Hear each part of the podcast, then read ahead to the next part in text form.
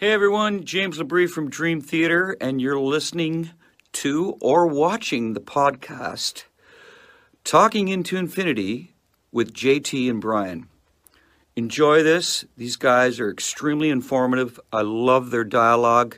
I love their interpretation of the songs, who and what we are, what we were going after. They're very accurate in their interpretations and descriptions, and I just think this is a great show, and these guys are doing a stand-up stellar job. So once again, enjoy Talking Into Infinity with JT and Brian.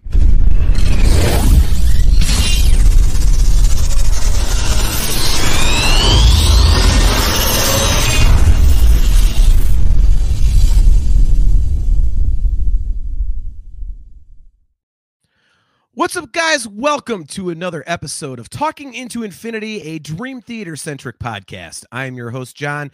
We are live on Facebook, YouTube, TalkingIntoInfinity.com, and the CMSNetwork.com, as well as the CMS Rumble page. You can find us at these amazing locations every other Thursday at 7:30 p.m. Eastern Standard Time, with the exception of Friday, December 22nd this year, which is our big annual fan hangout show. So don't forget to tune in that week. It is going to be again at 7:30 p.m. on December 22nd. That is a Friday. We do it every year. Gorilla farts will be flowing aplenty. Thank you guys very much for tuning in. If you are watching on YouTube, don't forget to click that like button, click that subscribe button, and smash that notification bell so that you are notified every time we go live. Without further ado, let me bring on my esteemed co-host who loves to play with madness. He is the Power Slave himself, Brian Hendrickson. What's going on, man? Dude, I'm cracking up at the message I see down there. I don't know what you're talking about. I don't know what you're talking about. Did you know there's a new thing on StreamYard? Did you see that feature? It says, like, want to beef up your appearance or something? Want to fix your appearance? Yes, I did. And I'm like, I don't think there's enough buttons in the world to try to do that for us at this point. Well, I clicked it and it said hopeless and did nothing. So, what it is? Okay. I guess it's some kind of a filter for shadows or something. I don't know what it is, but yes. So it is your birthday episode, and you chose the episode tonight. So why don't you talk a little bit about why you chose our topic? Well, my original topic was shot. I don't want to say it was shot down, but it had to do with some keyboard players, and I don't think anybody wants to really talk about those. Do you remember the old joke about the Hit Parader magazine? They did the poll, like, who's your favorite keyboard player in, like, 1986, and it said a dead one. People would write that in. That was like, I'm not even kidding. That was, like, serious. But, yeah, you know, I started thinking, like, just back to – I just got these Maiden tickets for 2024.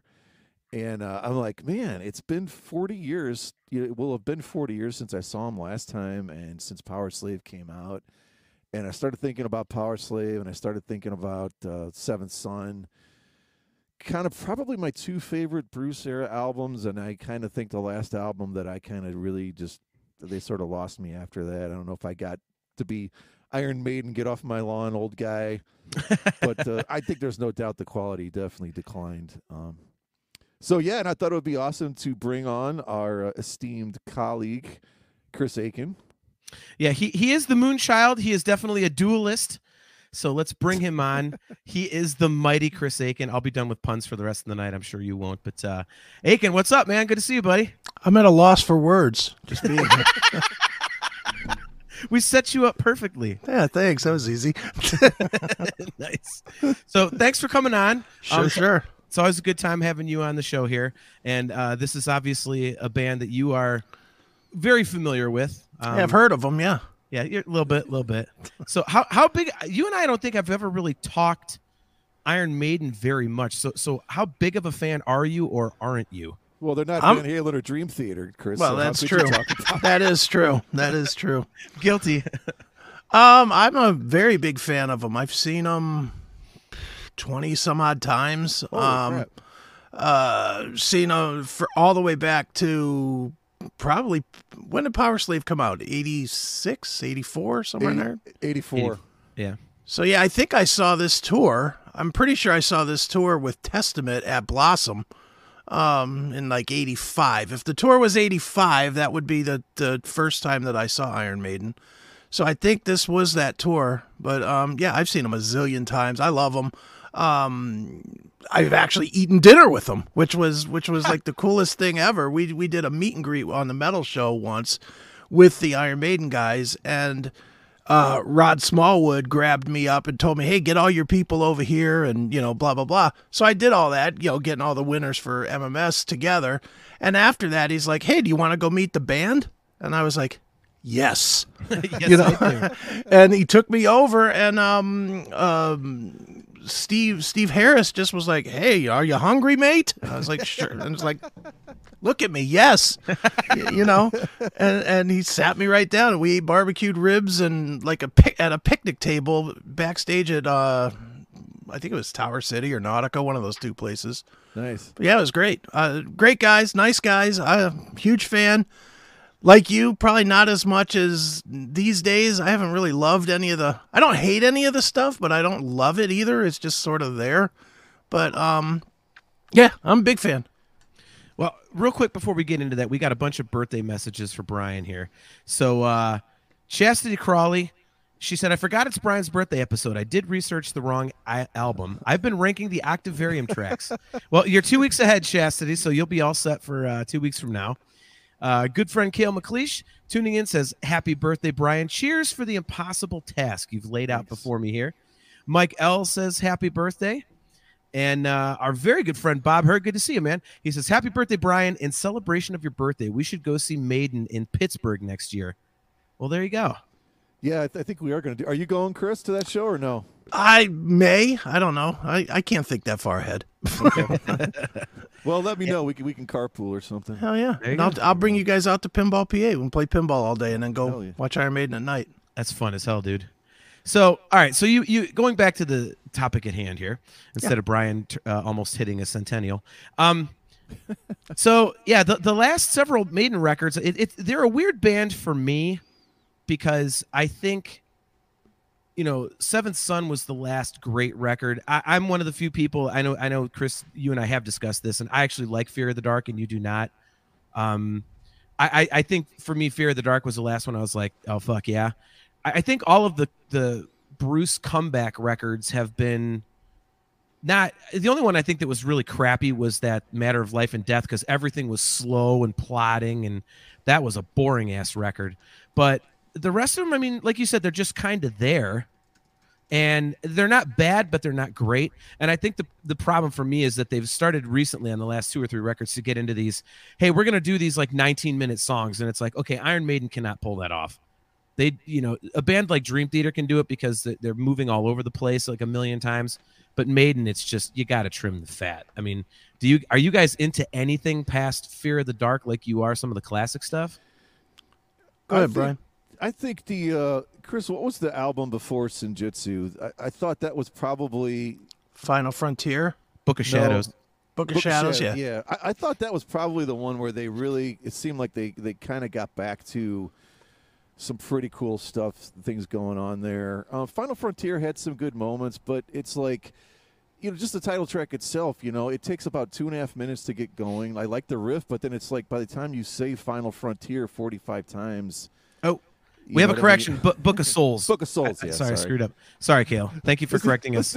Let's all do an Iron Maiden show and none of us knows the title to the albums. Yeah, why not? Hey. Kale's our fact checker, so it's no surprise he's the one that called. I love that Master of Puppets that these guys did. It was fantastic. Oh, those crazy kids and their stay hungry and their burn in hell. That was actually the opener was Twisted Sister on the 84 show that I saw in St. Louis. I could not find my ticket, but I did find – I was trying to find tickets from 84 and 88. So could you guys read this? Metallica. Oh, my God. That's my only 1988 I have one. It was $18.50 to see Mindcrime and Justice for All. Oh, my God. That's just absurd to think about that. But I real quick, I do want to go back and set the scene because I want Akin's take on this. 1984 – Power Slave comes out, a huge year for metal. We have Ride the Lightning, we have Warning, we have Metal Church self-titled, Yngwie Rising Force, Last in Line, Defenders of the Faith, VH 1984. And they embark on this world massive tour, right? Mm-hmm. They go to countries no other band has ever gone. Like they did the Behind the Iron Curtain thing. I think they truly sort of set the stage and just brought metal to the forefront and got zero radio play, none whatsoever, none. I think they are the band that really turned metal into this touring machine, and that album and that tour turned them into what they are now.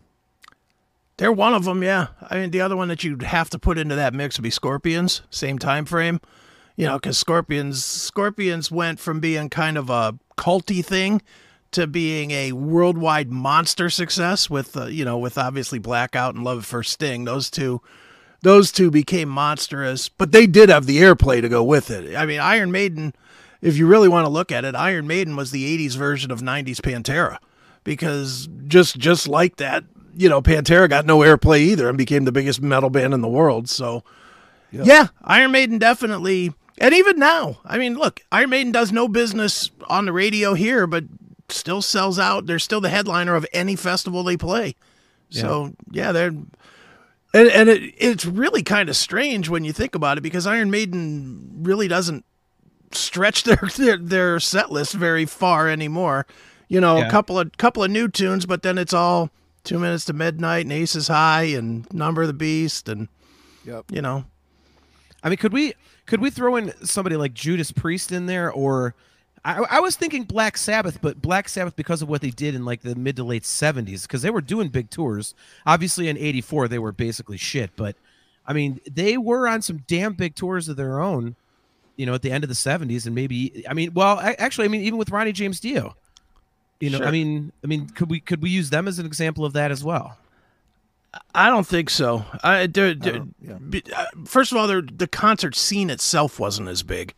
You know, I mean, the 80s, if you think about the whole 80s and 80s metal, you know, you had Castle Donington and you had those giant metal festivals that arose. There really wasn't a whole lot like that in the 70s. And as far as Judas Priest, you know, I love them. They're one of my top three bands of all time. So I'm certainly not shitting on them in any way, shape, or form. But they weren't as big. They just weren't. They were sell out the Coliseum, which held what, about 14,000 people, if I remember right. But they weren't bigger than that. They were never going to be the band that would draw people to travel to see them or anything. And you know, they've kind of stayed at that level, but they never were bigger than that. Iron Maiden is kind of like Metallica, really, in that sense, is that they got to an enormously huge level. You know, and yeah, they're definitely one of the forerunners of it. Well, I mean, look at just what's coming here next year, right? I mean, Priest is coming to the Covelli Center. I don't know, what is that, 6,500 and maybe 8? Yeah, 8, I don't even know if it's that. Yeah. I mean, it's a great room. I think it's the best bigger venue in our area. Which, you know, if you're not from the area, you have no idea, but. To see a band, I love that. But look, Iron Maiden isn't like they're not even going to walk out the door unless they're going to PNC, which is where we're going to see them. I think that's what it's called, the PNC Arena or whatever, up in Pittsburgh, or possibly the Q here, or whatever the hell they're calling it down there, Rocket Field Mortgage House. Yeah. They're definitely. It's not even the same. Iron Maiden is, I mean, even today, outside of the United States, Iron Maiden is the same as Metallica is here. Yep. You know, if they play anywhere else, they're a stadium band. Anywhere else in the world. For some reason, probably the fact that they don't get any radio love at all, they're not a stadium band here. It's weird. Metal Person Jay, he said, he made the exact comment. He said, I feel like the only real difference between Maiden and Metallica is the Black Album. And the One video. Yeah, that's true. That's true. Know. The one, because if you think of it, and really if you think about it, before the One video, Metallica wasn't that big of a band. Yep. I mean, they were to us hardcores. Us hardcores loved them to death. But prior to One hitting on MTV, there weren't a lot of people that were running around going, yeah, Master of Puppets and Battery. And, you know, it just wasn't happening. They were an underground band until One, and then they became the global monster band. Well, yeah, I mean, they were headlining like the Hammersmith Odeon on Master of Puppets as opposed to, you know, arenas over here, you know, for Justice. And, I mean, we all know, like you said, the One video is the common factor there. Yeah. So... All right, well, why don't we get into tonight's topic here? So, Brian, again, you brought this up, and we've done cage matches before on the show, but they've always been Dream Theater versus Dream Theater. So, Brian brought up two absolutely classic records. So we are going to do Load versus Reload. Oh, I'm sorry. But no, Reload. So Reload by a landslide. Bring in Lulu as a third. Devil's Dance. I still stand by 2x4. I don't think it's that bad. Ugh. Come Lord. On, dude. You need to be hit with a 2x4. Jesus Christ. I was just going to say that. But yeah, so Brian, you brought up, I think this is, Akin, you nailed it on social media. You posted about this and said, yeah, it's, you know, these two Maiden records, which seems like it'd be a blowout, but it might not be. We are doing Power Slave against Seventh Son of a Seventh Son. Yeah. And two good ones. Yeah, this is like, this is interesting to me because, like, the songs I know on each record, I really, really know. And the songs I don't, I had to listen to a bunch, like, I remember why I skipped this. I mean, God. Well, that's one thing that I would say about Maiden, at least for me. They're either completely hit or miss. Completely hit or miss. It's like this, the good songs are good and the crappy ones are just shit. So you have more than one on each of these albums that are skip every time? Yeah. Good oh, Lord. You are. We're going to have like 50 minutes of horrible John takes. Brian, can you push him off the show? I can't. How can you even say that? Dude. Oh, come on. How can you even say that? Fucking homers. Oh, the squeaky homers. Look at this, the squeaky tree, man. He says, finally made it back. My last time joining live was episode 9 or 10. Well, it's only episode 72, so it's only been a bit, squeaky tree. So who the hell is squeaky tree? I don't remember. He just said it's Puziani. What's up, man? Oh, okay. No wonder. It's our good friend Puziani. How you been? Puziani, I was just cooking Italian sausage before we got on here. I'm perfecting my recipe for a huge cook this weekend. You'd be proud of me. I think I nailed it. So look, what you do with your Italian sausage on your own time, that's your business, man. Let's just talk about the album. That's nice. All right. So let's get into this here. So we're going song by song. Let's just get into this here. So we have Moonchild versus Aces High. Brian, it is your birthday, so I'll let you go first. All right. Akin, is there a more iconic opening in the history of metal than the roar of the World War II fighters buzzing over Great Britain and Winston Churchill starts his speech?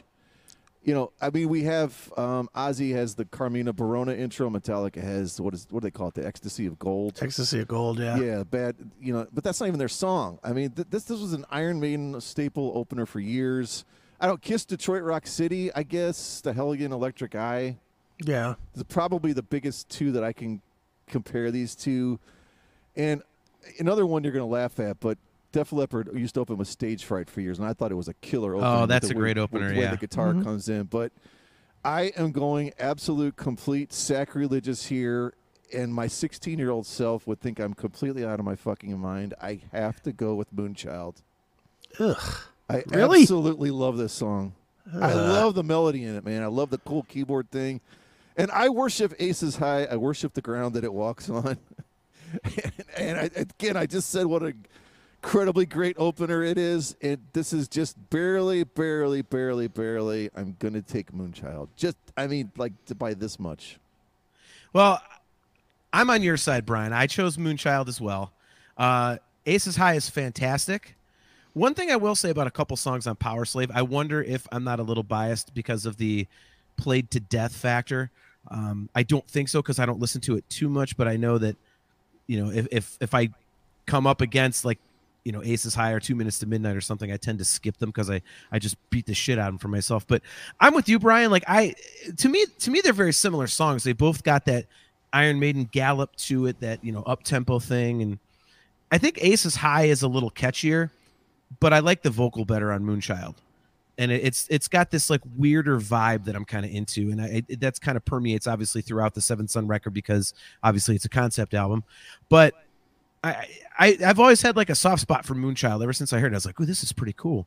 So yeah, I'm going with Moonchild as well. But I mean, Chris, I could see why you would be pissed at us for that because Aces High is just almost untouchable. Aces High is a top 20 all time metal song. Yep. Moonchild, it's hard to get to. the actual performance because of that flock of seagulls sounding keyboard intro that enters the song. I love you hear that do it's like, what is this? This is not Iron Maiden. Well, I want metal. I want guitars. And all of a sudden and this was my biggest problem with this album when it came out. I couldn't stand the overload of the keyboards. I'm well, sure. And that's your thing though. I mean, that's one thing we have to preface here. You do not like keyboards in music. I do not. So you are that is an issue with this. So, and that's it. I don't hate this. I don't hate Seventh Son as an album either. It does have some good tracks on it. I think Moonchild is a good track. If you cut the first minute and a half off of it, it's great. But you got that stupid beginning part with the 7 deadly sins. I'm like, what is this? The Wizard of Oz? Fuck you. Get to the metal.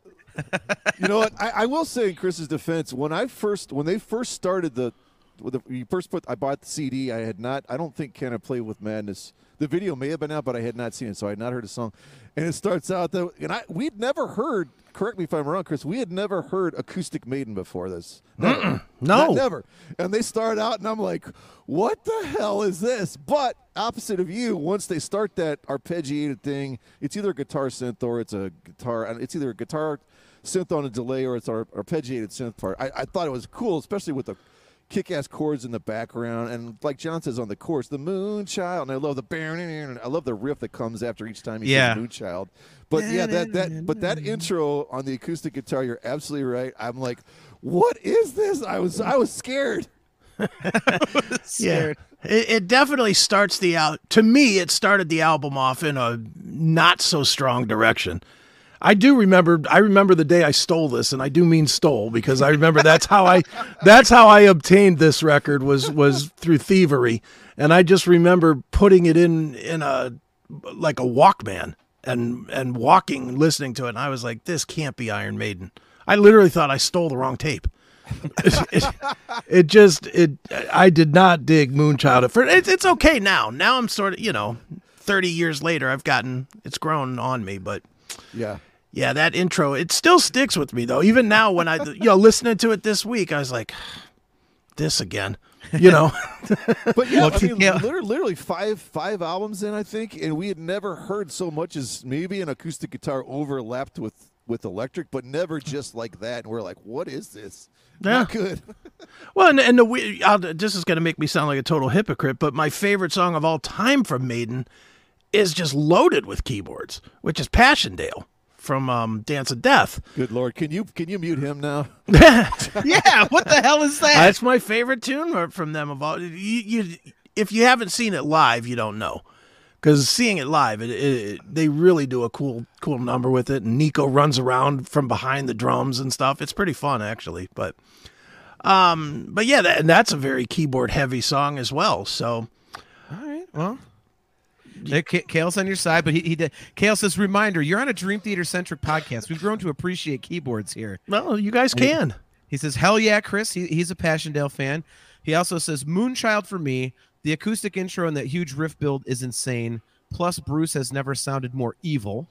Until today, did you hear that solo song? Jesus. Is it not good? No, it's great, but he's almost like a doom singer now. He's like, I was like, wow, Bruce Dickinson.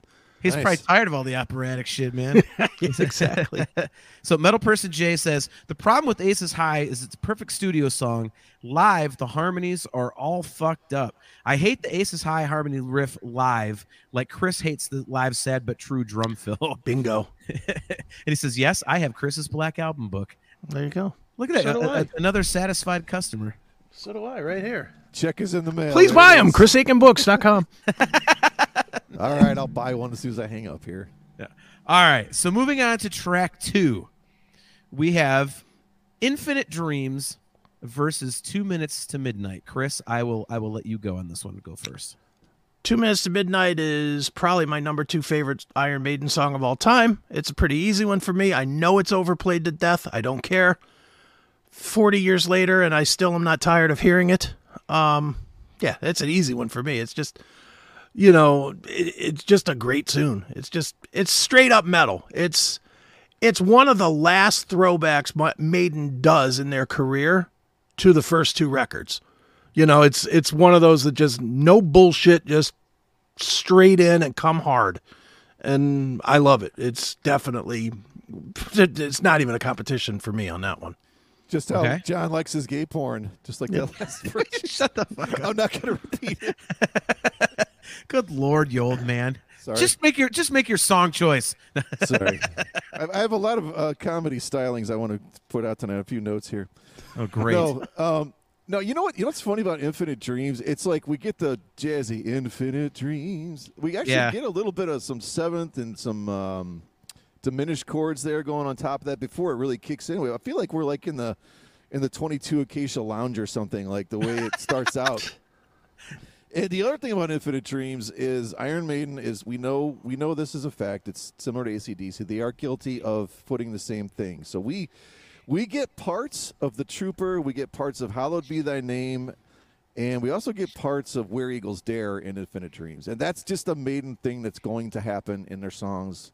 And we're okay with it, but yeah, Chris is right. I mean, my God, this is just not even fair. I mean, 2 minutes to midnight, like, that is the ultimate perfect guitar riff that maybe took 8 minutes for them to come up with, but you still have to be a genius to come up with it and put the vocals over top. And that's what Dickinson does so well, man. I mean, he can soar these killer melodies on top. And I did want to go through, as we go through each song, to say who wrote. So right off the bat, Moonchild was Smith and Dickinson. Infinite Dreams is Steve Harris. And I do feel that all of the Adrian Smith Dickinson songs have more melody or a little bit catchier to them in general, and that's kind of a known fact among people that are big Maiden fans. And same with 2 Minutes to Midnight, but, man, that riff is just absolutely ridiculous. And there's a cool, you know, it has a nice little bridge breakdown there and the guitar harmonies in the middle towards the end. And yeah, man, I mean, that's just a, like you said, top, I don't know if I have it top two, but probably easily top 3 to 5. This, for me, was actually closer than I thought it would be. And again, Chris, how do you mute him now? So, for the love of God. Look, man. Don't sit here and defend Infinite Dreams against you. You will get cut off. Oh, jeez. Just drink your Four Loko Bud Ice slop and let me talk. Oh, man, you're already down. Wow. You're about to go through two of those tonight. He knew he was doing a show with me and he had to drink a little more. Exactly. We're going to have drunk Brian. Yeah, so this was actually closer for me than I thought it would be. But again, I'm choosing 2 Minutes to Midnight, but I think the reason it was closer for me is because I really did, like, when I discovered Maiden, it was from Live After Death, and I played the shit out of Aces High and 2 Minutes to Midnight. So I think for me, it's like a song fatigue thing. If Infinite Dreams wasn't up against 2 Minutes to Midnight for me, I'd probably pick Infinite Dreams against a lot of other stuff. I really like the instrumentation of it. Like you said, Brian, it's almost like a lounge thing, and it's a very interesting song. It kind of goes to different places, which a lot of Maiden songs do, but some of them do it very clumsily. I think this one does it in a very smooth fashion. So I'm a big fan of it, but you can't deny 2 Minutes to Midnight. Like I tried to make an argument to pick Infinite Dreams, and I would play them back to back over and over again. And I play Infinite Dreams, I'm like, oh man, how do I pick against this? And then 2 Minutes to Midnight kicks in. You're like, you can't pick against that, dude. You can't. There's like an immediacy to it, an attitude to it, and it's just, I mean, it is an. It's like when you think Iron Maiden, that's one of the songs I think of personally. So I also went with 2 Minutes to Midnight. So that one's a clean sweep there. Let's move on to track 3, which is an easy one. And if you guys say it's not, then you're both, you know, completely full of shit. Can I Play With Madness versus Lost for Words? This is an easy choice. Lost for Words is an instrumental and not an overly great one. And Can I Play With Madness is one of my favorite Maiden tunes. I love Can I Play With Madness, even though it has that thing going for it. You know, I got a fever, and the only prescription is more cowbell. So, but... yeah, I mean, Can I Play With Madness is just a huge, catchy chorus, and it's just everything about that song. Again, it's interesting. That's the thing that stands out to me about the Seventh Son record, is that it's more interesting song-wise for me. That being said, I think there's definitely some, you know, while there's highs, there's some pretty big valleys in it. Whereas I think Power Slave is a little more consistent. But, you know, can I play with madness up against an instrumental? I mean, that's no contest. Even if it was a great instrumental, I love Can I Play with Madness. It's that big, huge, multi-layered chorus, and you know, it's just a really cool, like, you know, the like the jogging guitars over like the kind of slower, like more simple drum beat like that. I love that kind of juxtaposition. So for me, it's easy. Can I Play with Madness? All right, it's lost for words 100%. Are you kidding me? Can I Play with Madness? I love it. I love it. Can I Play with Madness is the official start of the downfall of Iron Maiden. It is my absolute least favorite song in their entire fucking catalog. What? I hate this song. And it is the blueprint that everything from Brave New World until today is. It's just melodic just for melody. It's an impression of what Steve Harris thinks Iron Maiden is. No, I hate that song. I'll take Lost for Words. I'll take any other song in their catalog over Can I Play with Madness. Oh my God, you are on drugs. I don't like it. I don't like it. It's just sing-songy schlock, which is not what Iron Maiden was. I will say, Chris, the only thing on that last part of your argument is this is another Smith Dickinson tune, if I'm not mistaken. I think Steve Harris had a little something to do with this one as well. Well, he might have. But okay, so Lost for Words, like I always like this instrumental, but again, there's a lot of Where Eagles Dare going on in there. Sure, those rhythm parts. But the ascending main theme is a really cool melody in there. There's a lot of cool like Baroque circular riffs with the harmonies, you know, and the power chords come in, you know. This is closer than I thought it would be. I completely understand what Akin is saying about this. I mean, this is the most commercial course, you know. This is their Yngwie Heaven Tonight, yeah, thing. You know, it's probably the only time they've had a super major key course made, you know. But I don't know. I love the main riff, but if you actually think about the lyrics, it is beyond stupid. It's terrible. It's terrible lyrically, and I'm going to go even further. It is the memory remains of Metallica's catalog. Just sing-songy shit. Can I play with madness? Da, da, da, da, da, da, da, da. Shut up. Give me some metal. The problem is, though, it's still, Lord, those of us with weaker will, it still hooks us in, you know. But I completely understand what you're saying about it. Like, I remember the first time I saw the video, and I was like, after I heard the song too, and I'm like, I started thinking, like, what? This is a really dumb lyrically, but I really like the guitars and I like the melody of it, and I don't know. I guess it's okay for Iron Maiden to have a pop song, but I completely understand your point on this. And I think, and correct me if I'm wrong, either of you or both, I think both of you probably like this a little better because as Dream Theater worshipers, you like that tempo change thing. And I hated that on this. I hated how they would do from the galloping to the sing-songy back to the galloping. I was like, come on, just pick something. I would say I probably disagree. I don't think I love it either. I know exactly what you're saying. So yeah, it's a weird song, man. I mean, it doesn't. Yeah. There's no other Maiden song. We do this when we talk about Dream Theater, and we get these 5 to 6 songs. There is no other song remotely in the realm of Can I Play with Madness. Well, JG3's tuning in. Good to see you, man. Good to see you. Says how you doing? We are doing well, except for Akin being a total like numbnuts about this song. Yeah, Metal Person J says, Can I Play with Madness is not a 16-minute drawn-out slop. I'd prefer every modern Maiden song be short and catchy rather than fucking Empire of the Clouds. Yeah, I'm with you there. And Kale McLeish is on your side. He says, simply Akin's right. I'm just gonna disagree, man. It's catchy. It's got some great guitar stuff. Yeah, for me, it's not the tempo change, Chris. I've always found it to be catchy. You know, but then again, I came in at Power Slave, and so you were like kind of like a from the beginning guy more or less. So you were used to, you know, the heavier stuff, you know, the more metal. So for I can see why this would be kind of jarring. Your favorite Van Halen song is "Love Walks In," so we get it, John. No, it's not. You're wrong. asshole. If you're going to take a dig, I know it right. It's Dreams. I know what it is. That's my second favorite song. Right. What's your number one? Happy Trails. When It's Love. Cover. Yeah, Happy Trails. Yeah. No. When It's Love. It's actually my favorite song of all time. Go ahead and make fun of me. I don't give a shit. You know it's a great song, and you love it, too. I do love it. I do love it. Shut up, Brian. I love it more than Can I Play With Madness, that's for sure. Oh, boy. JG3 says, I think Can I Play With Madness is kind of like a status seeker type song. Personally, I love it, and I love Seventh Son of a Seventh Son. Well, we'll get there. Don't you think, though, and I'm trying to remember the timeline exactly, but Iron Maiden was starting to slip at this point.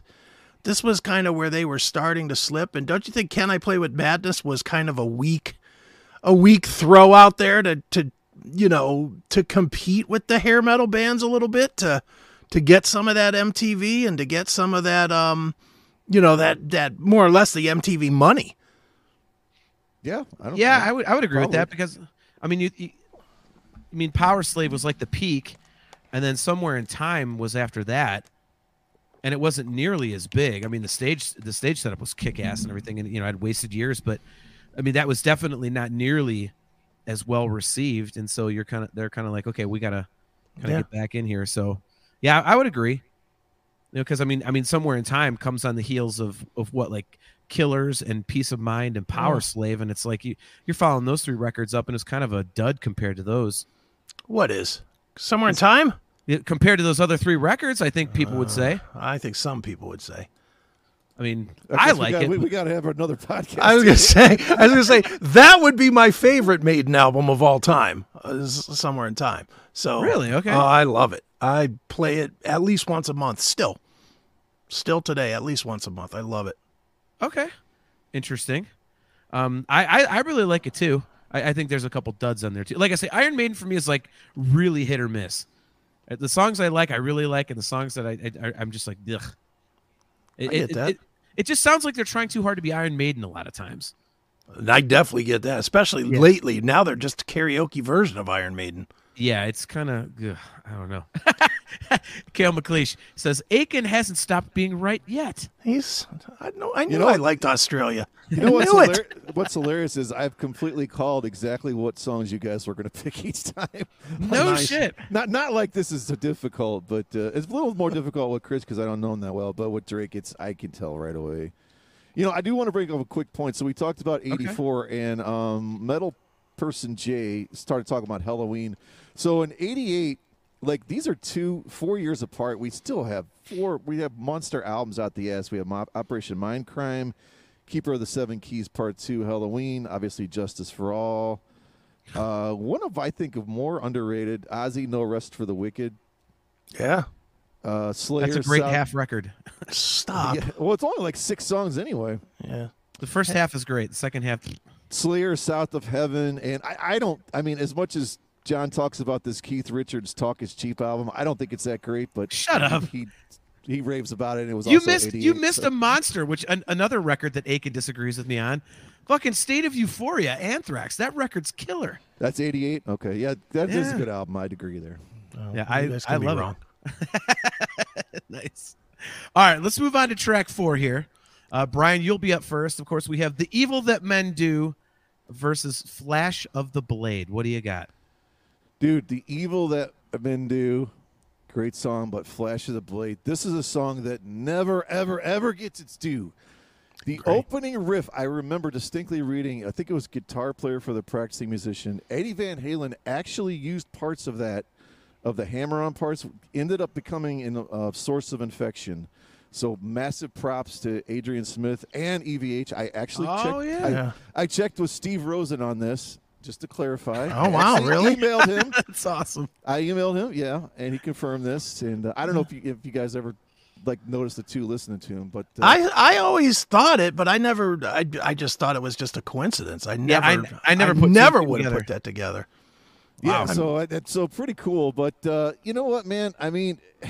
They never play this song live. I love the killer dueling guitar harmonies after the chorus solo, the melodies. Again, we get a lot of those kind of Baroque, kind of Bach kind of things with the guitar harmonies going, and I'm a big fan of that, being a stupid keyboard player, as Chris calls me, I guess, behind my back. You know what, though? This song is driven, though, by, I mean, Harris has those great supportive, you know, rolling bass lines. Evil That Men Do, I mean, this is a great classic Maiden song. I hate that it goes against what I think is probably one of their top three greatest deeper cuts.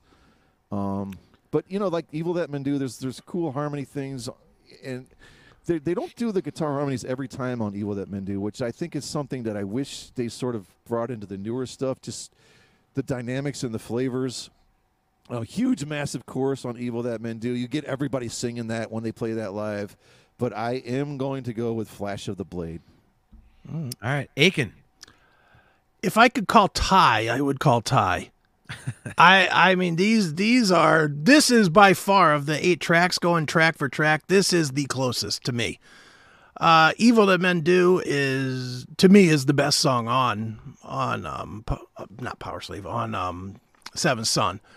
And Flash of the Blade, just like Brian said, so underappreciated, it isn't even funny. It should be one of the staples. It should have been one of the staples in their set for the last 40 years. It's a great tune. Man, I don't know which one I would pick. Honestly, I'm just because I haven't picked anything yet from Seventh Son. I think I'm going to pick Evil That Men Do, but I mean, it's literally like by a note, you know. And if Flash of the Blade has anything to do with Van Halen, I got to go against it. So Evil That Men Do. JG3 already took you seriously on the Van Halen thing in the chat. He thought you were like bagging Van Halen. I had to comment. I was like, no, dude, like Akin and I are about the two biggest like Van Hagar honks you'll ever meet. So don't worry about that. Brian, I mean, I think to your point and yours as well, Chris, Flash of the Blade is, you know, doesn't receive the due that it should. The reason is because it's not great. And you guys are, I don't know what you're smoking. It's okay. You know what I will say, that riff is cool, but you know what else I noticed about the riff? There's something different in the guitar tone on that. It sounds fucking fat. That is a great guitar tone on that riff. So I mean, I really like Flash of the Blade. I mean, don't get me wrong. No wonder Van Halen stole it. I don't care. Van Halen stole it and did it way better. But I mean, it's good. But the Evil That Men Do is one of my favorite Maiden tunes. I love the Evil That Men Do. It's got this, you know, again, it's got that weird vibe to it, kind of like a darker vibe.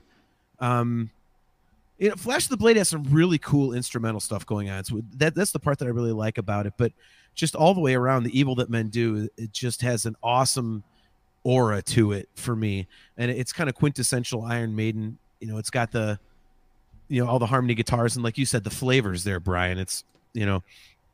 I really like it for that reason. It's always been a song that stood out to me. Flash of the Blade just really didn't outside of the opening riff. You know, I'm sitting here, and you guys know the band better than I do. So for me, like looking at these songs, I'm like, all right, what can I sing? If I could sing something from it, it's like, okay, as someone who doesn't listen to them as much as you guys, like that kind of sticks with me more, and the Evil That Men Do sticks out a lot more than just. So under those rules, you don't like any Maiden. There's plenty of Maiden you could sing along to, you know. No, I meant you. Oh. Listen, man. We're not going to get into our singing chops just cuz you were on an internationally released record by Jan Patrick or whatever the hell his name was. That's right.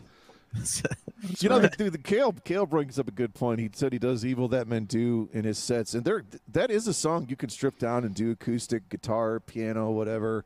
And there are very, very few Maiden songs, I think, that you can like kind of take and do that too. And that's always, John and I've talked before, that's always the mark of a really great song. Can you sit down with just, you know, a rhythmic instrument like acoustic guitar or piano and play it and still make it, it still makes something cool out of it? And you absolutely can. There's a million covers of Evil That Men Do online. There's one of, I think, maybe a country singer. It's a younger girl singing it. It sounds killer what she's doing to it, but that's what I like about that song.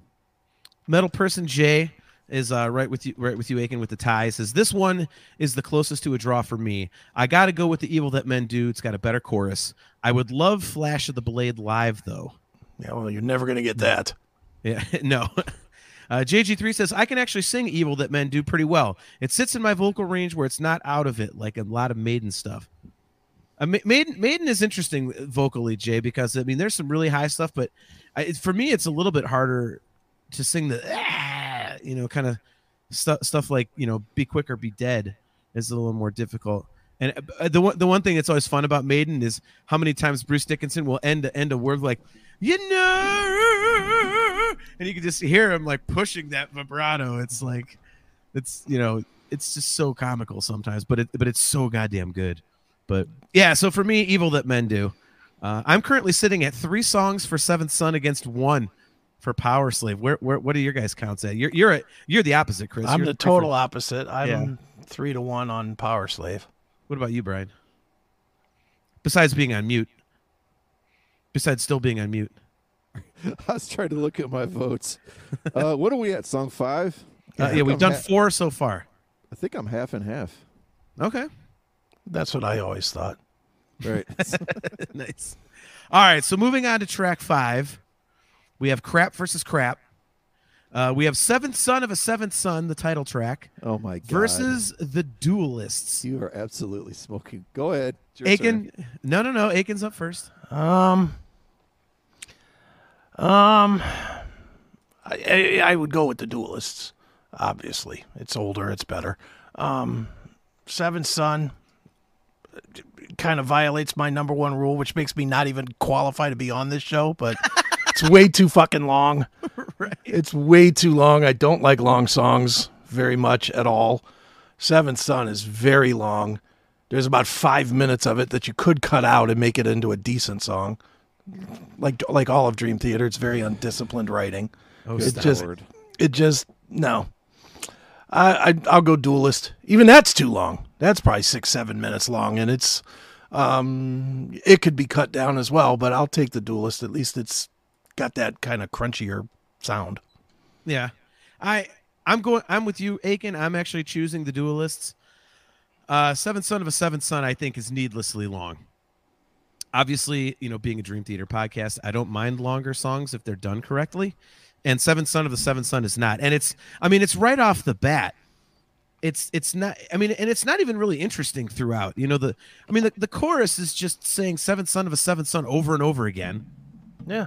And then afterwards, just whoa, all the woes. Like, okay, like you're out of ideas. Like, let's trim the fat off of this sumbitch and get to the point. Like, I'm not a fan of that at all. I wonder what it is about this song that made them want to name the album after it. Well, it's the concept. You know, it's the whole concept. Yeah, I get it, but I don't know. It's such a crappy song. If you look at the other 7 songs, I think they're all better. Except for Can I Play With Madness, but you guys all disagree with me on that. Yeah. But. No, I would completely agree with that. I think this is by far the weakest song on the record. It's got some cool instrumental stuff after that middle part, which is absolutely pointless. That's a perfect example of what I was saying earlier, where Maiden, like, when they try to, like, throw different parts in and go, you know, and get a little proggy, sometimes it works and sometimes it is really ham-fisted, and this is a perfect example. That middle part, like, what the hell are you doing? And, you know, the Duelist is just not great by any means either, but at least it gets to the point and it's over quicker. So I'm going with the Duelists. So, well, nothing like following up 2 horrible takes, so at least I can talk some sense. Look, Metal Pierce and JG3 are both on my side. You guys are, I don't know what the God's name you're smoking here. You know, the Duelist, and Chris will really appreciate this. The Duelist is basically twice, it's the extended version of Quest for Fire. Like, Quest for Fire, I think we took 5 minutes to write the main riff, right? Yeah. Maybe they took 9 on the Duelist. I do like where some of the dueling guitar parts go. What's kind of dumb to me is we have Flash of the Blade and then we have the Duelist, and you know, the only person really that excited about songs about crossing swords is probably John. I don't think it's that great of a. What the hell's wrong with you, man? So, like, I don't need to hear 2 songs about swords crossing in a row. Maybe John does, but you know, that's why he loves it so much. You know what, that was damn good. That was damn good. The thing I will say about the Duelists and the newer Maiden, I did double check. They only take 52 seconds to start the lyrics, and that's what this crap with the newer stuff. Sometimes you're going borderline 1.5 to 2 minutes before we get any words. Yeah, but man, I'll tell you what, Seventh Son, I absolutely love this song. I think you guys are way, way off the bat. I love the middle breakdown. There is, and this, again, is an Akin thing because John doesn't listen to anything other than Van Halen and Dream Theater. What is it with you? I don't know. What, being right, being accurate? What? Yeah. So off of Mob Rules, and this is a weird coincidence. Remember E5150? Yeah. Mob Rules. So those little guitar things, that's kind of what the middle part of those I love those echoey, sludgy things that dun, dun, dun, dun. I love that, and I think it was JG3 put in there stuff about the tension and the release and all that. I just think the song builds and builds and builds. I don't think it's too long. I love the layers of the keyboards, but those chunky riffs that echo out on there. You don't hate the repetitive Seventh Son of a Seventh Son, Seventh Son of a Seventh Son. I hate it on every on the last 5 albums, you know, in the last 12 years that they're doing that on. I don't hate it on this. All right. And I didn't hate it then. But I totally understand that this has that feel to it. But I just think the cool guitar and the tension and stuff of it just makes up for it. And it is a little hokey, the Seventh Son of a Seventh Son. But I love the guitar behind it. So I don't know. That makes up for it for me. Oh, man. Ugh. Yeah. Yeah, there's a lot of people defending that song, man. Kale says, you know, it's a concept album, right? Up to Evil That Men Do is the original Seventh Son, and then this point on is his Seventh Son. Yeah, I mean, I get that, Kale. It's just it's not a great song. It's very this song sounds like a demo that wasn't finished. If I got to take a class to understand, then I don't want to hear it. Yeah. Well, I mean. You get that middle part, like the spoken word part or whatever. Like, okay, I get it. Like, all right, well. I love this comment from Metal Person Jay.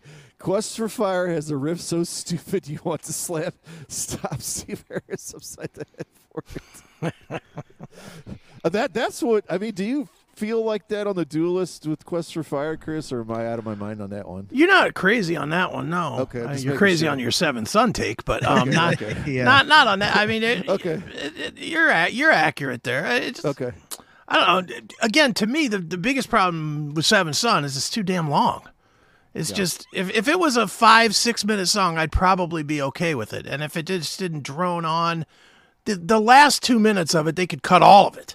Just cut it all and do a fade, and it would be as good or better than it is now at 9:50 or 10:50 or whatever it is. I forget how long it is, but it's like 10 minutes. And shocker, going to our list, both of these are Steve Harris songs, you know. So the you know, they're by both accounts are probably too long, and especially the Duelist. I don't think the riffs, the main riff is not there, but they do get into those cool guitar harmonies. And I like the vocals on it, but again, we need 2 songs back to back about swords and fencing or whatever the hell it is. Yeah, doesn't the lyrics start with like slap with a glove or something? Mm. Yeah. Yeah. It's so anyway. It's just, man, oh man, it's just that's crap versus shit right there. So, all right, let's move on to track 6. We have The Prophecy versus Back in the Village. And if I hear either of you try to, like, just posit how great Back in the Village is. Oh, my God. Mute him, Chris. Are you kidding me? The lyrics are terrible. Well, I wasn't going to, but now that you put the dare out there, of course I will. Oh, my God. Oh, dude. No, I mean, The Prophecy, I'm taking that one, and this is one of those ones. It's kind of like, you know, the previous 2 songs. Like, neither of these songs are great, but I slightly prefer The Prophecy just because of, at least for, if nothing else, the acoustic outro. I think that's a beautiful piece of music. I love that. That's cool. And again, the lyrics for Back in the Village are just so stupid. It's like, what are we talking about here? Like, you know, I woo. It's just not great. And again, this song just does not stand out. When I went back and listened to Power Slave, it'd been a few years since I listened to Power Slave, and I was like, God, I don't remember this. And about a minute in, I was like, yeah, now I remember why I don't remember this. Like, it's is this song so bad that it's making your cat howl? Yeah, the cat's trying to get in. Yeah, it is that bad. Back in the village is making my cat try to get back in the man cave. Good Lord. But yeah, just not great. I mean, how are you going to like just tell us how this is glorious, Brian? It's not a good song. It just isn't. Dude, this was I unfortunately, I no longer have my vinyl. This was the first song on side two. Mm-hmm. That opening riff is absolutely killer. It's one of the most underrated riffs Maiden has ever done. Because it's not killer. No, it's absolutely killer. Those cool pull-offs and hammer-ons. Very, very cool. You know what, man? And this song, I don't think was, from what I could find out online, it was maybe played a few times live in Poland, but probably not. Man, I absolutely love the riff on this song. You know, I mean, the lyrics are kind of weird, but so is the lyrics of 2 Minutes to Midnight, man. I mean, you know, I don't see any difference between the two. I mean, I think this is one of my probably top 10 Iron Maiden guitar riffs. I love the way the song, the riffs circle around, you know, all the time. And I think this is Dickinson as absolute greatest vocally. He's way, way, way at the top of his range on the verses, the choruses, the bridges. It feels like the song's going to fly off the rails at any time. It's a very, very loose, just full-on blown metal. And then you have probably the biggest turd Maiden has done on this album in The Prophecy. So, and I'll tell you why it's a turd, because there is a reason they do not let Dave Murray write songs. He is barely ever in any writing credits. Guess who has the first writing credit in my notes for online? Dave Murray. Yeah. This song is disjointed. It's all over the place. It is by far the worst song on Seventh Son. It's the one that I come closest to skipping. There's a couple cool things, I think, towards the end of it that save it a little bit. But, I mean, I do not know what John is smoking if he doesn't like the riff on Back in the Village. I don't know what's in your ears if you don't think that's a killer metal guitar riff. Dude, you are just like sucking at the teat of some of these songs. You really are.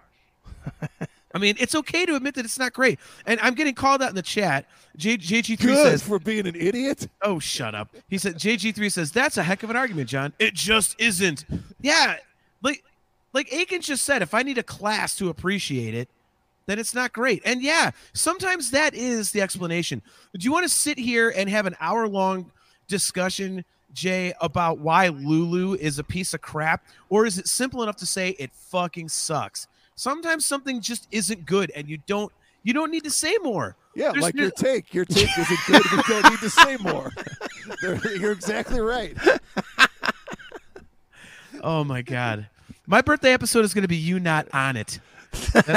Hey, we already did like 14 episodes of 1984 for your birthday episode. That's right. Please. Chastity Crawley. John, if I needed reasons for Octavarium, you need reasons for this. No, it's just that bad. And well, Octavarium's good. I'm dying to hear Aiken's take now. I wonder if he's going to be in the middle or he's going to absolutely crush one of us. No, I'm going to ask the question first. John, which one of these albums did you hear first? Power Slave. Power Slave. Did you hear it on a cassette or on a CD? CD. There's why.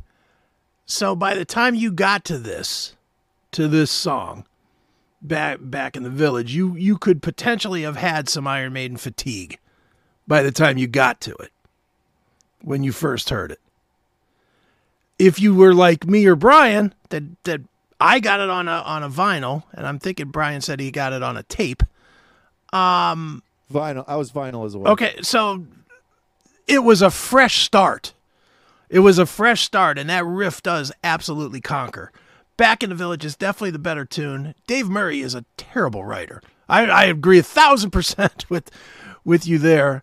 That being said, I don't necessarily, and this is kind of where I guess I stray a little from you both, I don't think this is I don't think it's the most Iron Maiden-y sounding song.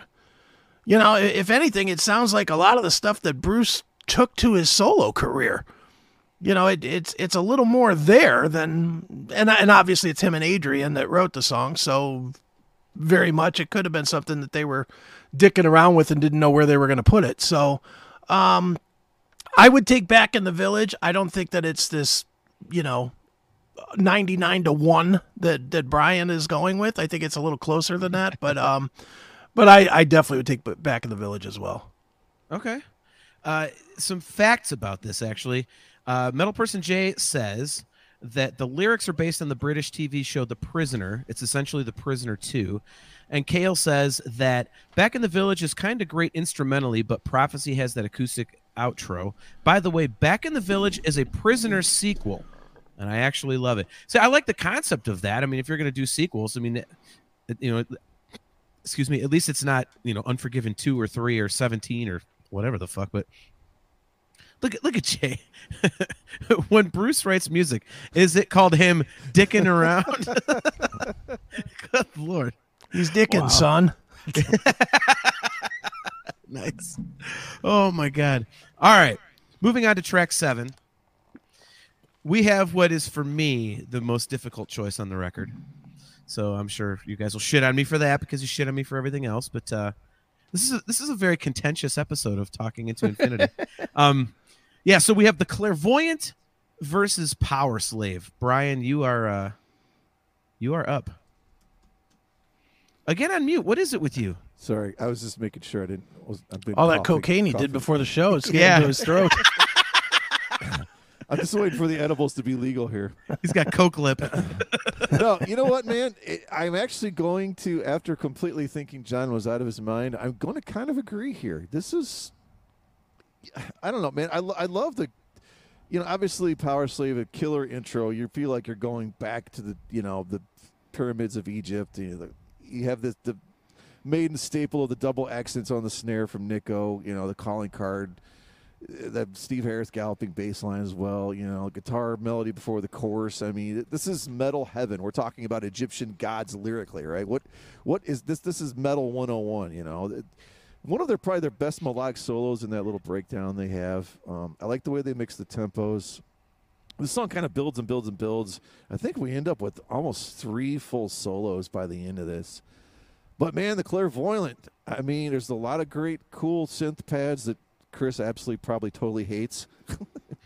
Yep. But I think I was waiting for that. I think they really fill out this song. I do agree that... They probably do overdo it just a tad on these keyboards, and he'll probably say one note is overdoing it, but they're a little saturated. But man, you know what? My difference between, and I'll just say what you guys think. The difference between these two albums is I think that Power Slave is carried by guitar riffs, and Seventh Son is more carried by guitar, you know, sort of melodic themes, right? 2 Minutes to Midnight. That's just a flat out riff. You know what I mean? But then things like, you know, like the Clairvoyant's perfect example. Those are guitar melodic themes, you know, and I think it's one of the coolest things they do, and it's kind of major sounding, and I don't know. I'm going to probably just barely put Power Slave over this. I almost want to go back to where Akin did a tie. This is way closer than I thought it would be. All right. Power Slave. I knew it was going to be that for you. I don't want to hear the Human League doing Iron Maiden, so I'll pass on the Clairvoyant. I will pass on the Clairvoyant. Does not sound like Human League.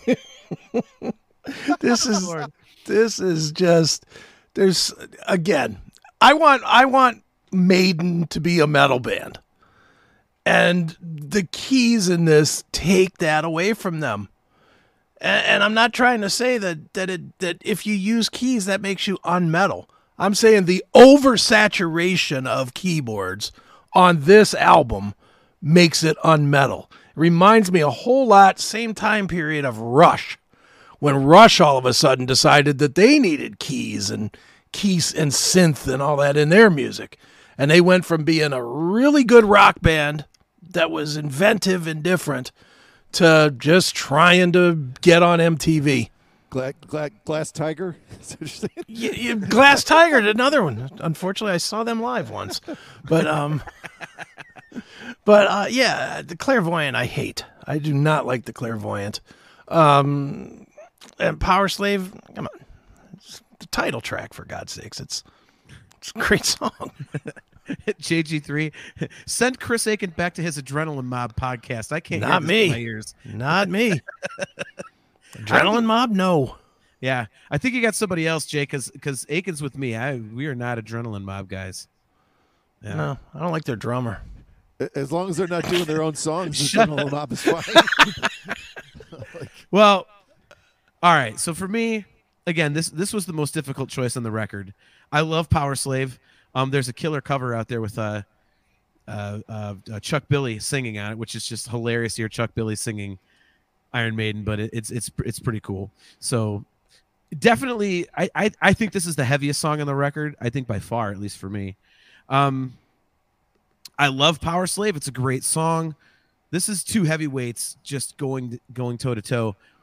But the Clairvoyant, there's something that I've always loved about this song. There's like four different unique, interesting parts that you can look at, and like, oh, the bass, the bass intro, and then the verse, like, get it together, what do I wonder how?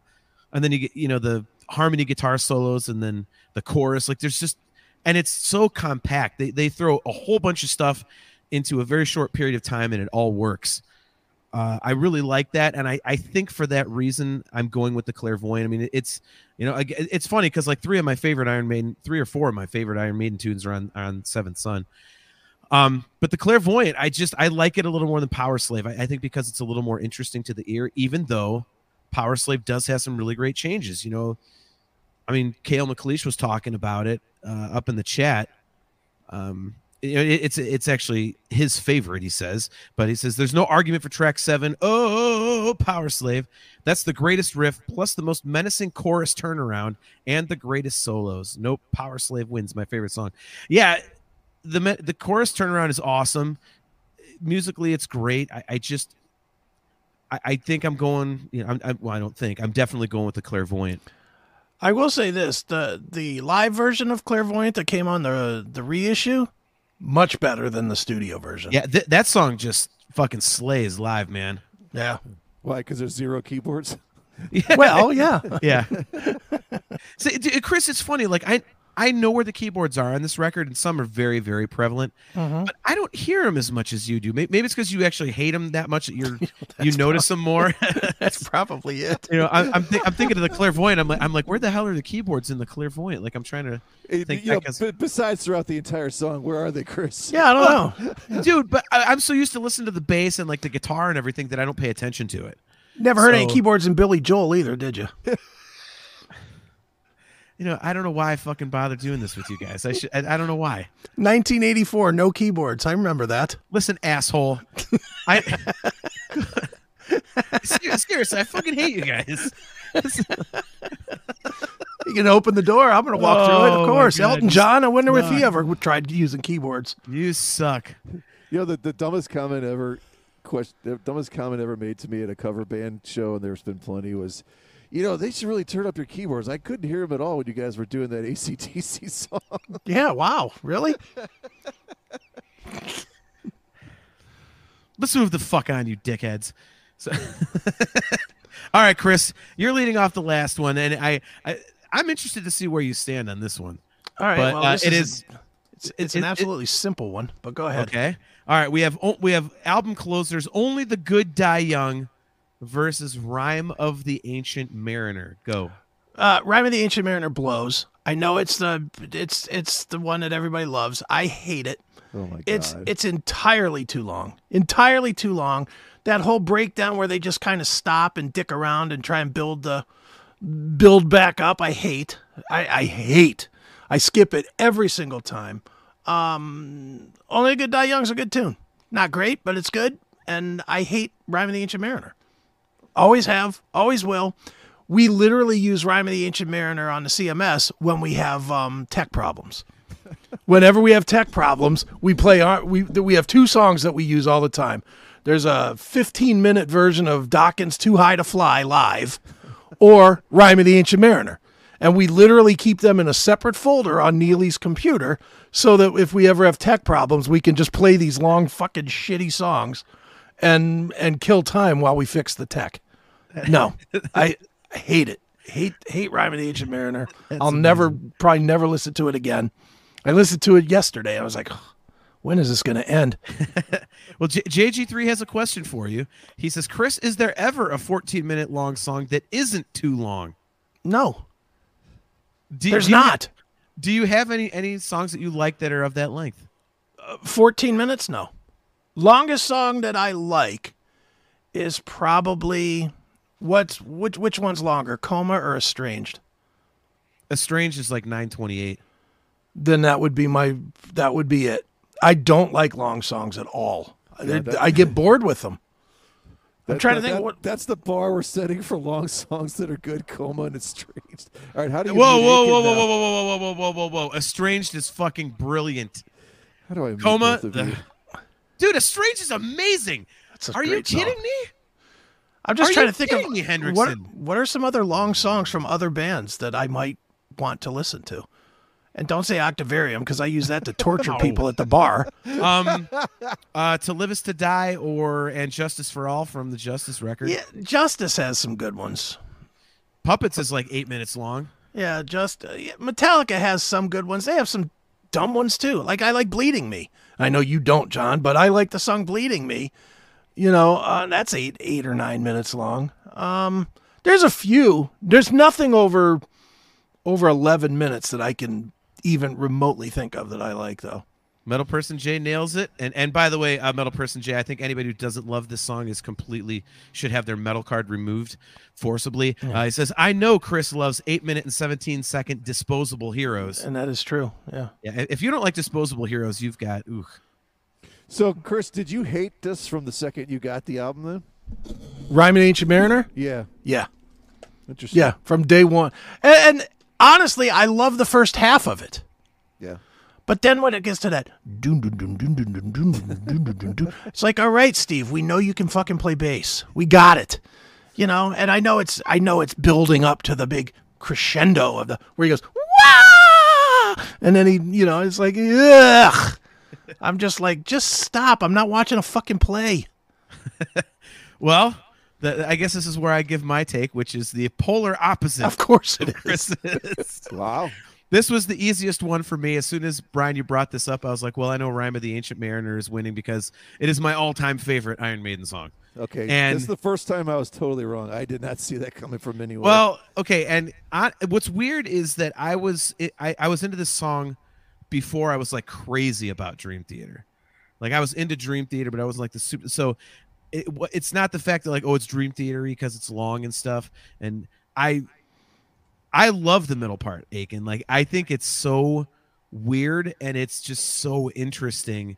And I love the fact that it's based off the Coleridge poem, and you know they pull pieces of the lyrics out of there and stuff like that. And well, it's long enough where you go back and find the book and read it and read the history of the poem.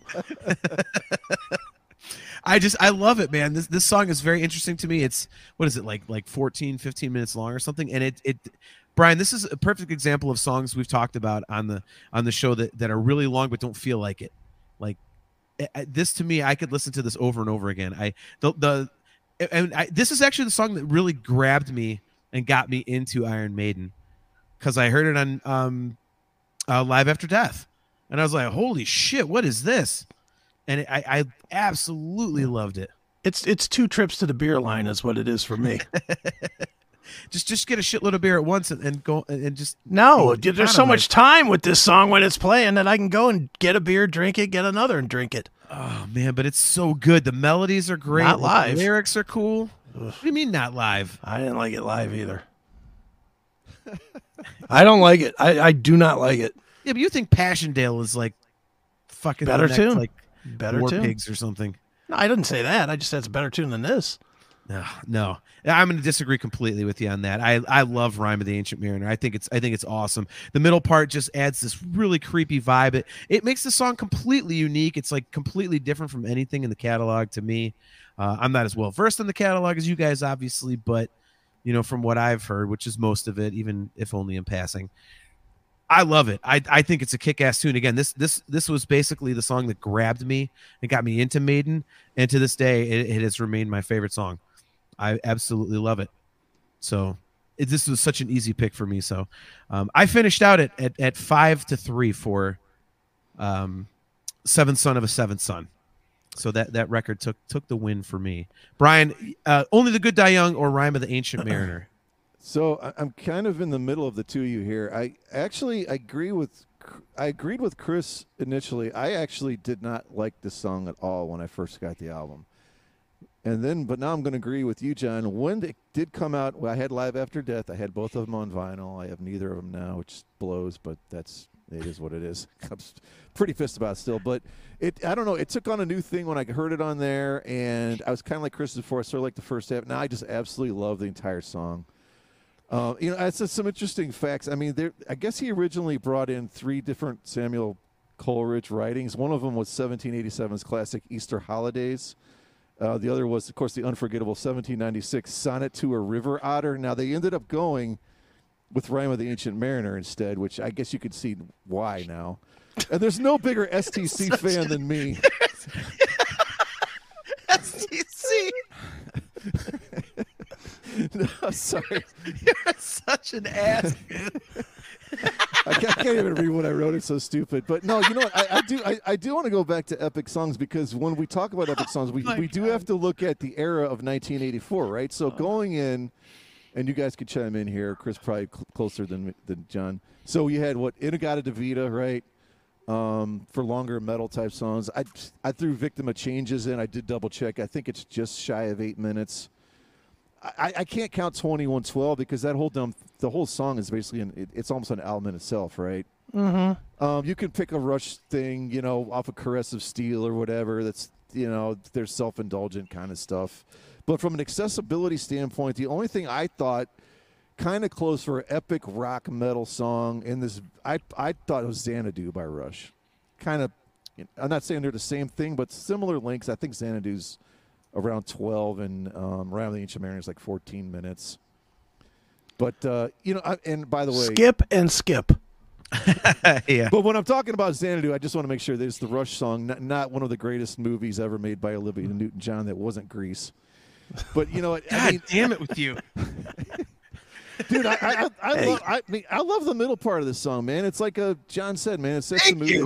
It's like a mini metal opera. I mean, it's dark, literary, historical, fantasy fiction. That's Maiden 101. That's the kind of stuff. It's just like, you know, it's like a 50-mile-an-hour fastball down the plate. Steve Harris knocks it out of the park. I think it's their kind of their crowning achievement. And I fully admit I did not like the song originally, but you know what? It grew on me, and it has that feel now, like John says, where it doesn't feel that long. Only the Good Die Young. I think it's a great album closer. I like the fact they get right to the point on this song. Cool chorus, unique. It's great sing-along for the audience. You know, we get to revisit that acoustic intro at the very end of the song. Right. That fucked me the first time I ever heard it. I was listening to it on streaming a couple years ago. I actually didn't really go to this record until a few years ago, like recently, like I said. And when I went back in, yeah, I listened to it for this podcast 3 hours ago. But yeah, when it went back into Seven Bloody Hopes, I went, God damn it, did I hit something? Did I skip back to the beginning of the record? Like, and you went, no! I will say the very end of Only the Good Die Young, like, John's played enough cover bands as I have, like, it has that just complete train wreck of an ending, like, okay, yeah, we got to end the song. Yeah. Like it, and then there's like, I don't know, it's about 3.5 to 4 seconds and seven. At least I'm like, it's kind of stupid. Out. I think it's almost fitting. Like they sort of start the album, we're like really sort of stupid and you're scared, and then they end it sort of stupid and you're scared. But the middle parts of it are like amazing. Yeah. Well, I mean, I get it's supposed to like make it like a circle. You know, it's like a loop, I suppose, you know, the seventh son of the seventh son and the seventh son, right, of the seventh. But yeah, it kind of threw me for a loop, like I said, the first time I heard it. So so what do you have score wise, Brian and Chris? Where do you guys land? Go ahead, I don't know, Chris. I'm 6-2 Power Slave. Okay. And that seems right. me and you are almost polar opposites. Yeah, I'm 5-3. I think I'm 5'3" Power Slave, so I'm in the middle of both of you. And that's how it's supposed to work, isn't it? Yeah. Wow. I don't want to be in the middle of both of you. I don't want to be crushed. You'd be crushed. Exactly. No one wants to be there, man. No, but John's been on a diet lately. He's eating healthy. I do eat healthy. It doesn't translate to weight loss. But... He's no longer deep frying the Snickers. Yeah, exactly. And I'm one to talk. Good Lord. God. Well, like I said, me and you, fat jokes just aren't, you know. We can make them because we're fat. Right. Yeah. Just back to the original concept here. I mean, Akin, you said online, I mean, you're at 6-2 for Power Slave, but you did say online. Yeah. That it seemed like it was going to be a landslide, but you thought it actually wasn't. So was this actually a little bit closer than you figured it would be, or were you just kind of teasing the topic?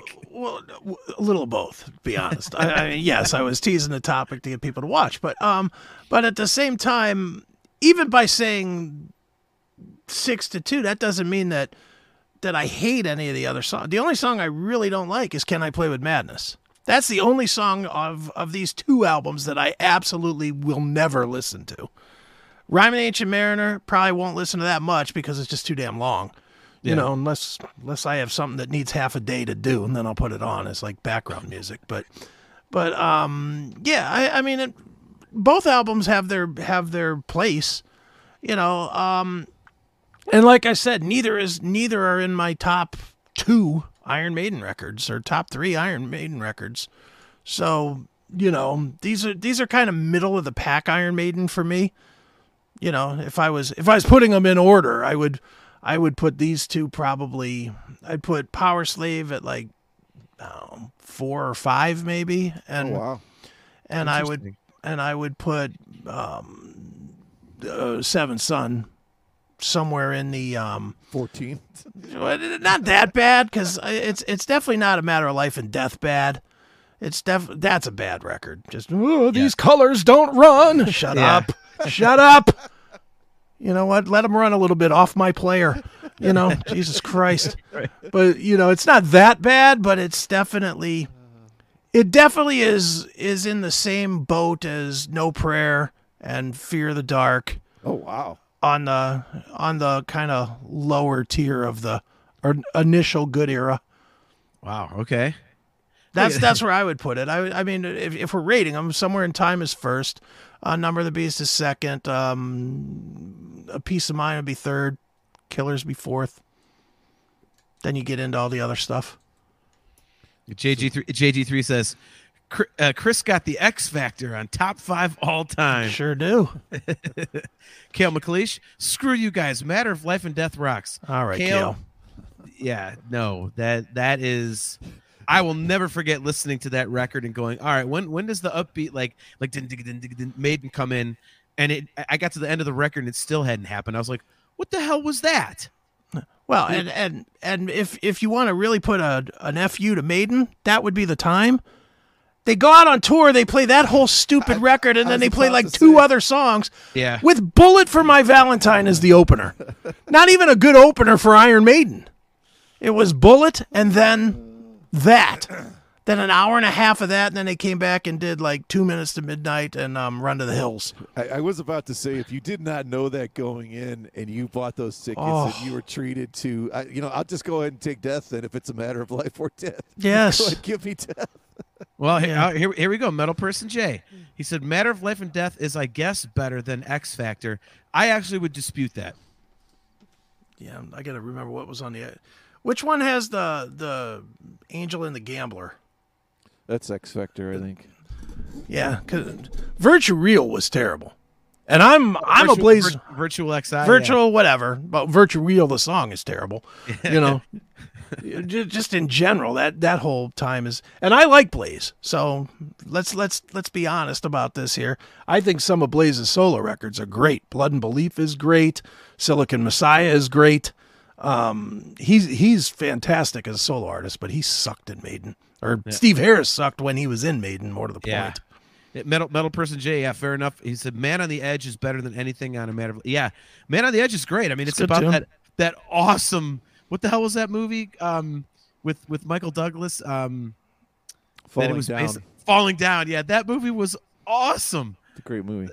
Oh my God, that was a great. And then that chorus, like a briefcase of lunch and a man on the edge. Oh, Like what was the lyric? Like the one thing about Blaze though, when he would try and fit something like "Can't even buy birthday." It was so bad he froze up. And John's gone. Yeah, it's like, did we lose John? Not that that's a bad thing. Yeah, that lyric was so bad that John froze up and was out. The internet was like, the internet was like, we don't need to hear John doing his Blaze Bailey impersonation or any other song.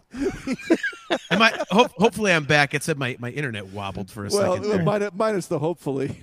But, yeah. Oh, yeah. Oh my God, I hate you, Brian. Seriously. I will say though, like. This is what I don't like, and John will probably be on my side on this. I don't like this. He can't hear you now, so it's okay. Oh, that's true. He's frozen again. I love how his eyes are frozen in that state, too. Go figure. Like, he moves from Wadsworth to Wadsworth, and the internet is still just as bad there. That's right. I have not had internet problems in a long time, so. And technically. Oh, my God.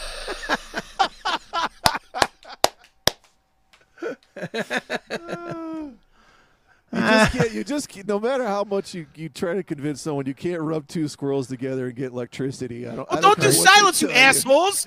What kind of Jesus, Akin, you especially, you're not a rookie. We're still talking. We can't stop laughing. It's the problem. Well, you want us to sit here and wait for you? Like we're not now? All right, let's wait for him, Brian.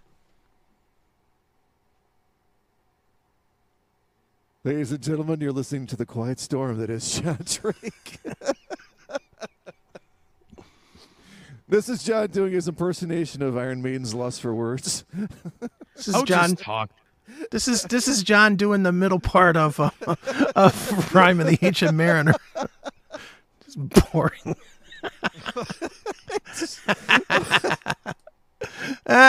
is going to be great for listening back. It's just going to be us laughing like the last 20 minutes. That's all right. Oh, my God. So, yeah, well, we're going to have another Maiden episode, man. Now that I know, like, your favorites and stuff, I would love to debate some Maiden stuff all day. Dude, I'll do it anytime you want. We can do it on Chris Akin Presents if you want. If you don't want to do it on you guys' show to pollute your show with that, I'm always game. Well, so. I mean, if your internet like holds up for an entire show, that would be a win right there. Well, it has so far. So well, yeah, I mean, what do you think is the future for Maiden? Because wasn't there rumors of McBrain is like done with touring, or they're all done with touring, or Dave Murray is, or I've heard that, or I know they just don't. I think the big part of it is it's such a huge production that it's like very difficult to, put together the whole production and everything. But right. I think the signs are out there. The fact that Dickinson is putting out a solo record and he's, looking at it's the best you've sounded all night. It's because I'm silent. Right. All right, continue your point. I don't know what the fuck. No, I'm just saying I think the fact that Dickinson is putting out a solo record and has already said that he's going to tour it a lot means that we'll probably get one more big Iron Maiden run, and that's it. They are all about 70, aren't they? Yeah, they got to be. So, that's a lot of effort. I mean, their stage, if anybody that hasn't seen them, just go to YouTube and you can see they do run around a lot, yeah. Admittedly, Yannick Gears can do it because he's not plugged in anywhere. But, for the rest of them. Incredible dancer, man. I love to watch him dance. He's the tiny dancer of their band. It's great. Yeah. But yeah, I think they are probably winding down. So, Yeah, that's what I figured this show in Pittsburgh. I mean, I don't see. I mean, maybe there would be one more chance a year or two later, but I don't see much past that. That's why I'm like, I got to go to this show. Yeah. And they're still good. I mean, that's the big thing with Maiden is they're still good live. I mean, Lord knows they're happy to sell you yet another tour DVD as they do every tour. But I pick every one of them up and they're all good. So, I think they are probably on their last legs though. You made a good point though, man. I mean, for them to tour that has to be upwards of 150 person crew, maybe more, maybe 200. I mean, the stage show they put on, you know, just, and they never play, like we said, it's never going to be anything less than probably 21,000 here in the States. Minimum, right. Or, yeah. It's kind of like a BBM tour. Hey, we're trying to add some video shit. Who knows?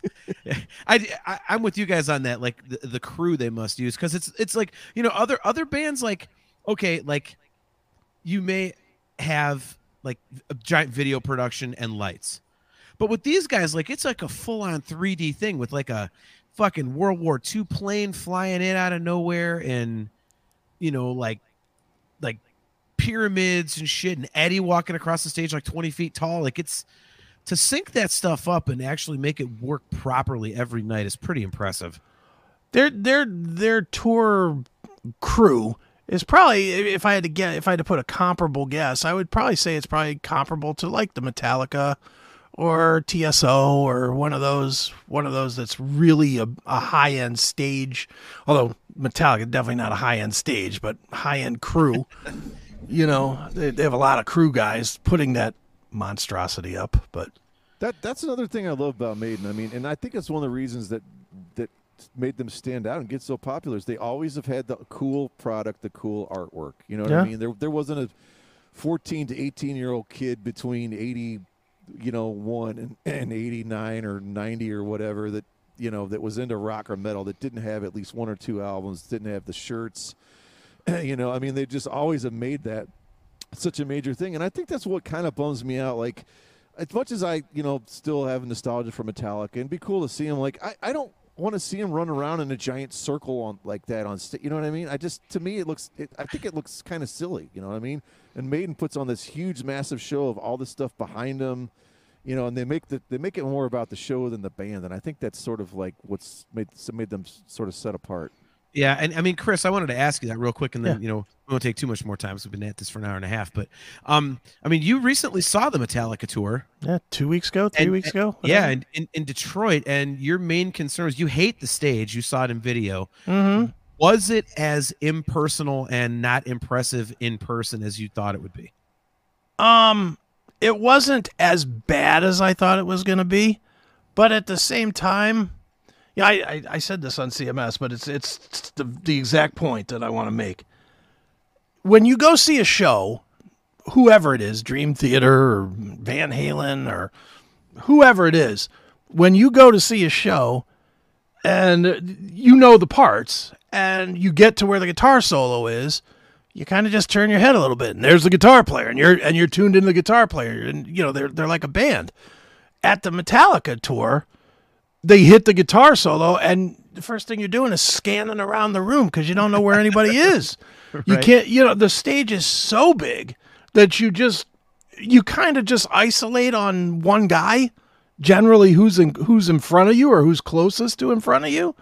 And then when you hit certain parts, you know, you're just kind of looking around. And they did the thing with the Metallica tour where they had those poles with like the little roundy screen things. But they didn't always show the band guys either. So a lot of times you're looking at shitty graphics or whatever instead of the band. And I don't know. I didn't like the staging very much. I mean, I was very happy that I caught a good show. I caught the old school show that had all the old school songs, which was good. But, yeah, as far as Metallica shows that I've seen, and I've seen them, that was my 44th time seeing Metallica. And it was definitely the lowest end as far as staging that I've ever seen. And that includes some Blossom shows that just, you know, they just show up and play. Yeah. And just, it was okay. I mean, it sounded great. They definitely have the energy. I was happy that there was a little more fuck you, James, than there was, hey, friends. You know, I was happy about that. But whatever, I went to see Pantera anyway. I just hung out for Metallica. Well, and Mammoth WVH, of course. I saw him too. Yeah, amazing live. But yeah, I totally agree with the impersonal thing. To me, it looks, because what you're doing is you just kind of see the guys, they run around, and then if there's a break or something, or where they don't have to do something super serious, then they're like high fiving a fan right there. Yeah, and you're just watching these guys just run in these circles the whole time, and there's just something. there's just something weird about it. Like I don't know. I feel like you really lose the vibe of, like, as opposed to Maiden on a, you know, not necessarily a smaller stage, but not this huge circle. And it's like, okay, we have all the killer backdrops. It's all real. It's not like virtual stuff. You know, I'm sure they still do virtual things too, but it's like, I don't know. Like you said, it feels really sterile when I see that stuff. Like, and I feel it. You just don't get the same experience sonically. Well, I get what they were trying to do. I just don't think they did it well. You know, and you know, you swing and a miss. I mean, apparently, even the biggest band in the world can make a mistake. But they, you know, what they were trying to do is they knew their popularity level after the pandemic and whatnot. They knew that they were a, you know, a stadium type of a band, and they wanted to try and give everybody a good view. But unfortunately, the way they gave everybody a good view was by giving everybody an average view. Because I don't care if you're in the front. I mean, even if you're front row, if you bought the $3,000 ticket and you're in the front row, odds are 75% of the time you still don't have a guy in front of you. You know, he might be 100 yards away on the other side of the stage facing, and you're looking at his back. You know, it just... And the snake pit is as well. Even in the snake pit, I think that would be the most awkward, weird place of all, because you don't have everybody looking the same direction. Yeah. So literally you could be looking this way and have this guy that's standing right here looking you in the face because he's trying to see what Robert Trujillo's doing on the other side. It was odd. I mean, it's I get what they were trying to do, but I just don't think it was executed well. Well, there's a difference between, like, you know, four 60-year-old dudes up there running around. They're that far apart. And then when Taylor Swift goes up there and she's got 400 dancers on stage, you know what I mean? It's a visual thing that works in that medium, and I just don't think it works for these. I don't think any of these stadium shows where the stage gets that big, I just don't think it works at all for me. Taylor Swift's stage has a big giant screen behind it where you can still see what she's doing, even if you're in section 555 or whatever. I think the in the round thing is where it goes wrong. Yep. Honestly, because it's like, you know, with Taylor Swift, it's the end of the stadium. It's just static. Everyone has, you know, you can see directly to the stage. You can see all the people in the band. Watch who you want. The Metallica thing, you know, and there wasn't like a lot of staging to it either. It's not like there was like explosions and massive all this going on and on. It's just the four little dudes here and there on the stage. There's a lot of lights and stuff, but there was them, like you said, there was kind of bare bones. Yeah. What would have made it better was if instead of having those stupid posts up there, if they would have had kind of is it Texas Dallas Stadium where the Cowboys play that has the big ring. Yeah. The big ring screen that goes all the way around. Isn't that SoFi? I think that might be SoFi. It's one of the NFL places, but that would have made it better because at least then, if you know, for me, I was in the seats. You know, in the seats, I could just kind of look up and see who was there. You know, I mean, honestly, I wasn't like the furthest seats and I wasn't the closest seats. I was in section 319, so you know, kind of middle bowl, and yeah, I spent as much time just looking around to figure out where people were than I did, you know, watching and enjoying the show. Yeah. To me, the thing that looks the weirdest in those is just, and I know John loves Lars drumming, but it looks ridiculous with just him and the drums on this ginormous, you know what I mean? It just, it doesn't look metal at all, for lack of a better word. You know what I mean? It just feels like, hey, who's this little elf that set up like 9 drums in the middle of this 7,000-foot stage? Like, he should have drove that shit around like a go-kart. Well, yeah, we'll pull a Tommy Lee. Pull a like, Metallica. Seriously. Metallica used to do that. On the I think it was Black Album tour. They had 2 drum kits, and it was Lars was playing on one and James was playing on another, and the kits would move. The kits would move back and forth. You gonna tell me you couldn't put them on a track on that big giant stage, and just have it kind of go around so everybody can get a look? Well, see, that's something that'd be cool. Like again, like I know they did that, Akin, like where one would come out of the floor and then the other one would come out of the floor, whatever. Yeah. Like, but I mean, do the Tommy Lee thing and have it move around the stage so it's like, you know, Lars is constantly moving, like so that everyone, like, that would be kind of cool. That would be interesting. It would, I mean, it'd be something cool to look at. It would take attention away from the fact that he is absolutely as putrid a drummer as there is. Like, just put a GoPro on his head and you can watch him make all those dumb faces. Oh, great. Just have the GoPro play the drums. It would be better. Jesus Christ. Well, all right. Well, on that note, why don't we jump out of here, Akin? I'm gonna dump you, but hang out backstage real quick. We're gonna close up the show, and then we'll talk a little bit. But before we go, thank you so much for coming on, dude. It was awesome. It's always a blast bullshitting music with you, even if I am taking the proverbial beating as I usually do. But yeah, I love you, man, and thank you very much for coming on. I know it's kind of short notice on a busy week for you, so all good. Appreciate you. All right, so where can everybody find you, man? Do your plugs here. ClassicMetalShow.com, theclassicmetalshow.com, CMSPN if you want all the shows. Chris Akin Presents is chrisakin.net. Chris Akin Books is all my books. Blah blah blah blah blah. Pinballpa.com, AkinITServices.com, GoFuckYourself.org. I know you hate the plug, so I had to set you up there. That's fine.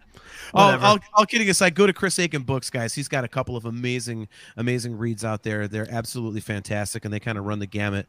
So a number of different topics, and they're all basically autobiographical. So check those out. It's awesome. So all right, man, throwing you backstage. We'll talk to you in a minute. All right. See ya.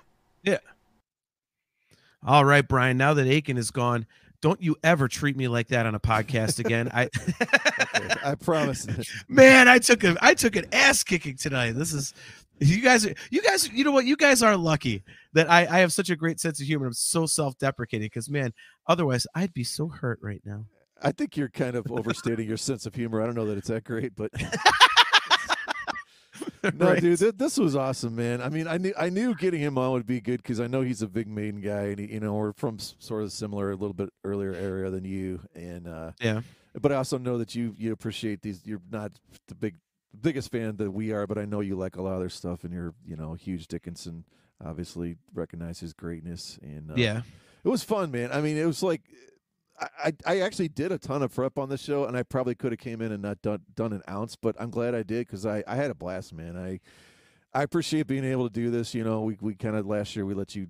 I said, you know, whatever you want to do with your birthday, you're like we did. I think we did 80 or 84, whatever we did, and yeah, this should be a tradition, man. As long as we keep this going, comes birthday show, figure out what you want to do. We just roll with it, and that was fun, man. Yeah, no, I agree, dude. It was a blast. I was listening to those keyboard tunes. I was like, okay, this is cool. I just couldn't think of an angle to, you know, how are we going to promote this? And you're like, you know what? Let's just do Seventh Son of a Seventh Son versus Power Slave. I was like, oh, fuck. All right. Well, now that I can do. Okay. Right. So, you know, I was really happy to do it because it was an interesting comparison for me because, you know, right off the bat, like I thought, you know, years ago I would have said, oh, Power Slave by a mile. But as time has gone on, you know, Seventh Son is, I think, become my favorite record, oddly.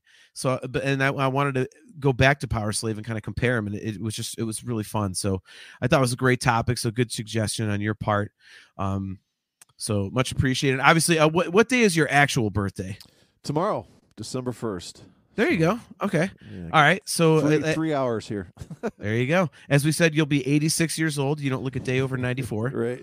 Especially with your Coke lip there. So, so that's good. But yeah, so all joking aside, man, hope you have an awesome birthday tomorrow. Love you very much. Like this whole show is your idea, and it's always a blast doing it. And you know, we've got a couple awesome things coming up. Obviously, we've only got, let me think, two more episodes for the end of the year. So obviously the next one, we are going to be here on, let me think, the 14th. Is it the 14th? I can never get my days straight. I should probably look this shit up before I do the show close. It would be the 14th, yes. Okay. So yeah, on Thursday, December 14th, we are going to be right back here at 7:30 p.m. Eastern Standard Time at all these amazing locations.